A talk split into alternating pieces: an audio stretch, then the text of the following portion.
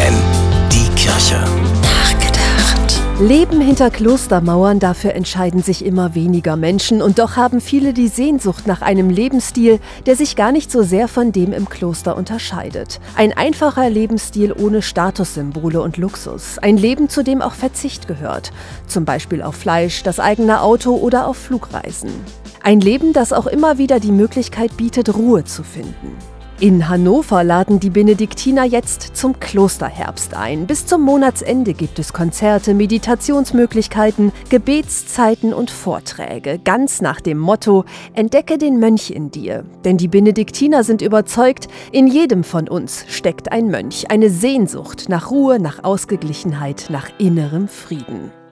Um ihn zu entdecken, muss man nicht im Kloster leben. Man kann verheiratet sein, Kinder haben, in einem Büro arbeiten, aber man kann Elemente aus dem klösterlichen Leben in den Alltag einbauen. Genau das wollen die Benediktiner mit ihrem Klosterherbst zeigen.